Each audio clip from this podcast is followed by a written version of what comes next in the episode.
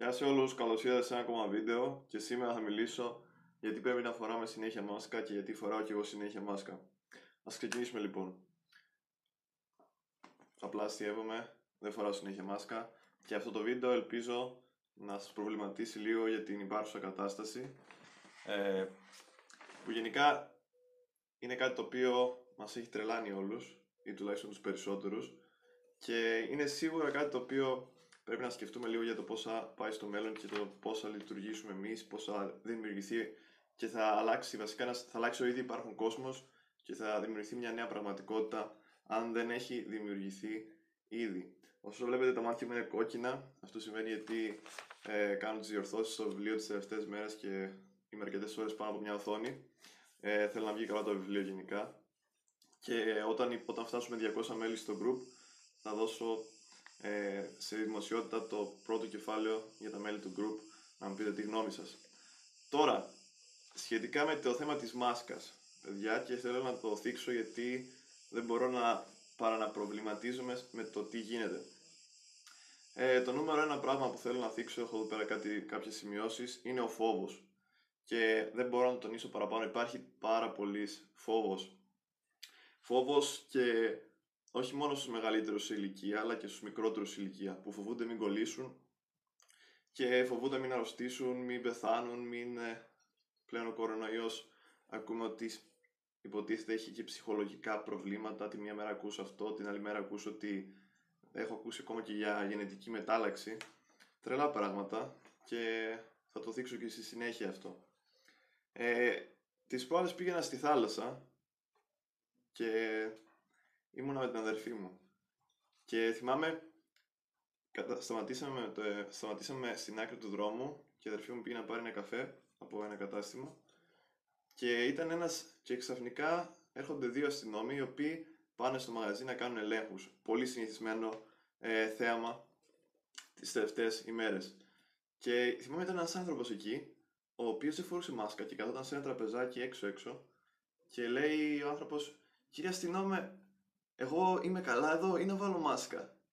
Του λέει ο όχι είσαι καλά εσύ, αφού είσαι έξω δεν χρειάζεσαι μάσκα. Ε, και ο γέρος λέει ευχαριστώ πολύ. Και κάπως έτσι ο γέρος πήρε την επιβεβαίωση ότι είναι ασφαλής και ότι δεν θα τον πιάσει κορονοϊός. Ε, γενικά τέτοια πράγματα με κάνουν πολλές φορές να αναρωτιέμαι πώς λειτουργεί η προπαγάνδα και πώς η προπαγάνδα μπορεί να επηρεάσει ε, τον τρόπο που ζούμε, τον τρόπο που σκεφτόμαστε, τον τρόπο που οτιδήποτε, τον τρόπο που ζούμε ας πούμε και την καθημερινή μας ζωή προφανώς. Και η προπαγάνδα έχει επηρεάσει πάρα πολλούς. Δηλαδή έχει επηρεάσει πάρα πολλούς, έχει επηρεάσει πάρα πολύ και κανείς πλέον δεν μπορεί να γλιτώσει από αυτήν άμα επιλέξει να έχει κινητό τηλέφωνο ή να ανοίγει την τηλεόραση. Και γενικά, παιδιά, ε, πρέπει να φτάσουμε σε μια κατάσταση όπου πρέπει ο καθένας να σκέφτεται όντως ότι υπάρχει προπαγάνδα, ότι λειτουργεί η προπαγάνδα έτσι και να μην ας πούμε, πιστεύει τα πάντα χωρίς καν να τα μασάει, να τα κατεβάζει αμάσιτα που λέμε. Γενικά, τη μια εβδομάδα ισχύει το ένα πράγμα, την άλλη εβδομάδα ισχύει το άλλο πράγμα. Και θα πω το χαρακτηριστικό παράδειγμα το οποίο ε, κανείς πλέον δεν αναφέρει. Τώρα μιλάμε όλοι να βάζουμε τη μάσκα μας για να γλιτώσουμε την πανδημία. Αλλά στην αρχή λέγαμε τα χέρια. Δεν, δεν χρειάζεται μάσκα, χρειάζονται χέρια μόνο. Πλύνε τα χέρια σου και είσαι εντάξει. Τώρα η μάσκα ίσα ίσα δεν μας κάνει καλό, έτσι λέγανε στην αρχή. Τώρα η μάσκα είναι ο, ο σωτήρας της ανθρωπότητας. Και η άλλη ερώτηση που μου γεννήθηκε στο μυαλό είναι σε χώρες που η πανδημία είναι σε τόσο μεγάλη έξαρση και η μάσκα τη φοράνε όλοι και παντού. Βλέπουμε η πανδημία να, να μειώνεται, οι ρυθμοί να, ας πούμε, να, μην, να μην επισπεύδεται τόσο η μετάδοση. Τα βλέπουμε όλα αυτά; Εγώ δεν τα βλέπω τουλάχιστον. Οπότε ουσιαστικά παρατηρούμε ότι και με, άμα χαθεί η μπάλα, χάνεται τελείως η μπάλα σχετικά με το πώς μεταδίδεται το ιός και η μάσκα θα κάνει πολύ μικρές διαφορές. Τώρα θα μου πεις, ναι, αλλά η μάσκα εμποδίζει από το να μεταδοθεί ακόμα πιο γρήγορα. Και εγώ θα σου πω, εντάξει, αλλά ο φόβος να μην αρρωστήσουμε και να μην πάθουμε κάτι και να μην χάσουμε. Ε, δεν ξέρω ακόμα και αν δεν φοβόμαστε να πεθάνουμε, φοβόμαστε τώρα πλέον όλα τα επακόλουθα ακόμα και να γίνουμε καλά. επίσης βγαίνουν ειδήσεις για κάποιες μεταλλάξεις του, ιδ- του ιού που είναι λέει, δεν θυμάμαι ποιος το είπε, είναι, μπορεί να το πει και ο Bill Gates, ο συνήθις ύποπτος, ε, ότι είναι λέει 15 φορές πιο φωνικές, κάτι τέτοια. Και εγώ σκέφτομαι όλα αυτά τα λένε για να καθησυχάσουν τον κόσμο ή για να τον κάνουν να τρομάξει ακόμα παραπάνω. Ή μήπως και το πιο αστείο, για να τον πληροφορήσουν. Ποιος χρειάζεται αυτή η πληροφορία; Αφού δεν ξέρουν οι ίδιοι επιστήμονες καλά-καλά, όπως είπα και πριν, τι συμβαίνει, τι ισχύει και τι δεν ισχύει. Ε, Επίσης, θα μιλήσω λίγο για την παράνοια του κόσμου και πέρα από αυτό του περιστατικού με τον Γεράκο στο καφέ. Ε, η παράνοια του κόσμου φτάνει σιγά σιγά σε άλλα επίπεδα και ξεπερνάει και τις πιο τρελές φαντασίες. Δηλαδή υπάρχουν πλέον ε, κάποιες γυναίκες στα σούπερ μάρκετ που άμα δεν φοράς μάσκα, δηλαδή έχω δει κάτι περιστατικά στο βίντεο που βιντεοσκοπούν διάφοροι πελάτες στο σούπερ μάρκετ κάποιους άλλους να μαλώνουν και είναι εκεί οι, οι μερικές γυναίκες επιτίθονται ας πούμε σε άλλες που δεν φοράνε μάσκα ή σε άλλους ανθρώπους, σε άλλους, σε άλλους άντρες. Συνήθως είναι γυναίκες οι πρωταγωνίστριες, οι γνωστές Karen και είναι πολύ, πολύ ενδιαφέρον το το σκεφτεί κανείς ότι επιτίθενται σε άτομα που δεν φοράνε μάσκα ε, γιατί φοβούνται μην τους μολύνουν και τους ε, αρρωστήσουν και τους κάνουν ας πούμε να χάσουν τη ζωή τους, δεν ξέρω. Έχει μπει τόσο βαθιά ο φόβος ριζωμένος που ο φόβος οδηγεί στην παράνοια και η παράνοια οδηγεί σε ακραίες επιθετικές συμπεριφορές. Αυτό σχετικά με αυτό. Επίσης θέλω να τονίσω ότι στην αρχή στοχοποιούνταν οι γέροι. Έτσι λέγανε όλοι, γέροι κλειστείτε στα σπίτια σας γιατί θα αρρωστήσετε και θα πεθάνετε. Τώρα οι γέροι με κάποιο μαγικό τρόπο εξαφανιστήκαν από την ζωή.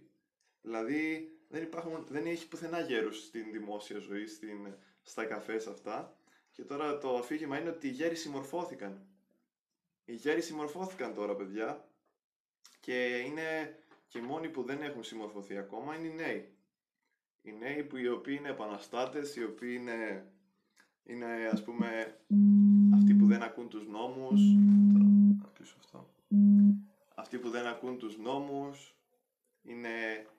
οι ταραξίες ας πούμε, είναι αυτοί που επιλέγουν να βγαίνουν έξω ακόμα και μετά τις 12.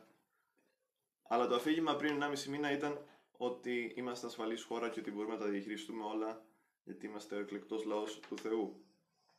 Τώρα οι νέοι, όπως είπα, είναι οι μεγάλοι εγκληματίες οι οποίοι δεν σέβονται κανένα, δεν ε, σέβονται τον συμπολίτη τους, δεν έχουν αυτό που λένε όλοι ατομική και κοινωνική ευθύνη και προκαλούν την εξάπλωση της πανδημίας. Τώρα μας στέλνε οι νέοι. Επίσης, το σημαντικότερο που έχει επιφέρει όλη αυτή η πολιτική, αλλά η αλλαγή ας πούμε της πολιτικής και του τρόπου που λειτουργούν οι κυβερνήσεις και δεις στην Ελλάδα, είναι η φήμωση της αντίθετης γνώμης. Δηλαδή, όποιος έχει αντίθετη γνώμη, πλέον κατηγορείται ως συνωμοσιολόγος και ως παρανοϊκός και ως οποιοδήποτε. Και απλά δεν μπορείς να πεις τη γνώμη σου πλέον χωρίς να φοβάσαι ότι μπορεί κάτι να σου συμβεί και μπορεί κάτι να πάθεις. Δηλαδή, μπορεί αυτή τη στιγμή, δεν ξέρω ακόμα και εγώ να θεωρούμε ενός είδου επαναστάτης παρανοϊκός συνωμοσιολόγος που απλά παρατηρώ τα φαινόμενα που συμβαίνουν. Ε, και ναι, δηλαδή οι μόνοι που δικαιούνται να έχουν ελεύθερη γνώμη πλέον είναι τα, τα mass media, ας πούμε, τα μέσα μαζικής ενημέρωσης, τα οποία ως επιτοπλίστων είναι συστημικά. Ε, και είμαστε, όπως όποιος είχε δει και το προηγούμενο βίντεο, είμαστε πλέον σε ένα μεγάλο αδερφό και το 1984 είναι εδώ. Δεν είναι μακριά το 1984, δεν θα είναι σε μερικά χρόνια, είναι ήδη εδώ το 1984. Ε, επίσης να τονίσω ότι, να, το επανα... να κάνω αυτή την επανάληψη, ότι είτε δεν ξέρουν οι ίδιοι τι κάνουν, είτε ξέρουν πολύ καλά τι κάνουν. Οπότε δηλαδή και τις δύο περιπτώσεις να πάρει κανείς και να δει, υπάρχει τεράστιο πρόβλημα. Δηλαδή άμα δεν ξέρουν οι ίδιοι τι κάνουν, εμείς γιατί να τους εμπιστευτούμε και γιατί να, να πέσουμε θύματα της δικιάς τους προπαγάνδας και άμα ξέρουν πολύ καλά τι κάνουν, πάλι ισχύει το ίδιο, γιατί πάλι να μας αναμασίσουμε την ίδια ιστορία, να αγοράσουμε σε εισαγωγικά το αφήγημα και να πιστέψουμε ότι όλα αυτά είναι για το καλό μας, που εν τέλει όποτε κάτι έγιναν για το καλό του, της μάζας, του όχλου, του πολλή κόσμου, μόνο για το καλό που δεν ήταν. Οπότε αυτά θέλω να πω, ήθελα να το κρατήσω σύντομο γενικά, είναι οι σκέψεις μου σχετικά με το όλο το φαινόμενο αυτό της μάσκας, της πανδημίας, του πώς αλλάζει η ζωή μας πλέον, να αφήσω αυτό εδώ, του πώς αλλάζει η ζωή μας πλέον. Στα ταξίδια, στην επικοινωνία την καθημερινή με τους συνανθρώπους μας και όλα αυτά. Ε, αφήστε μου στα σχόλια πώς σας φάνηκε.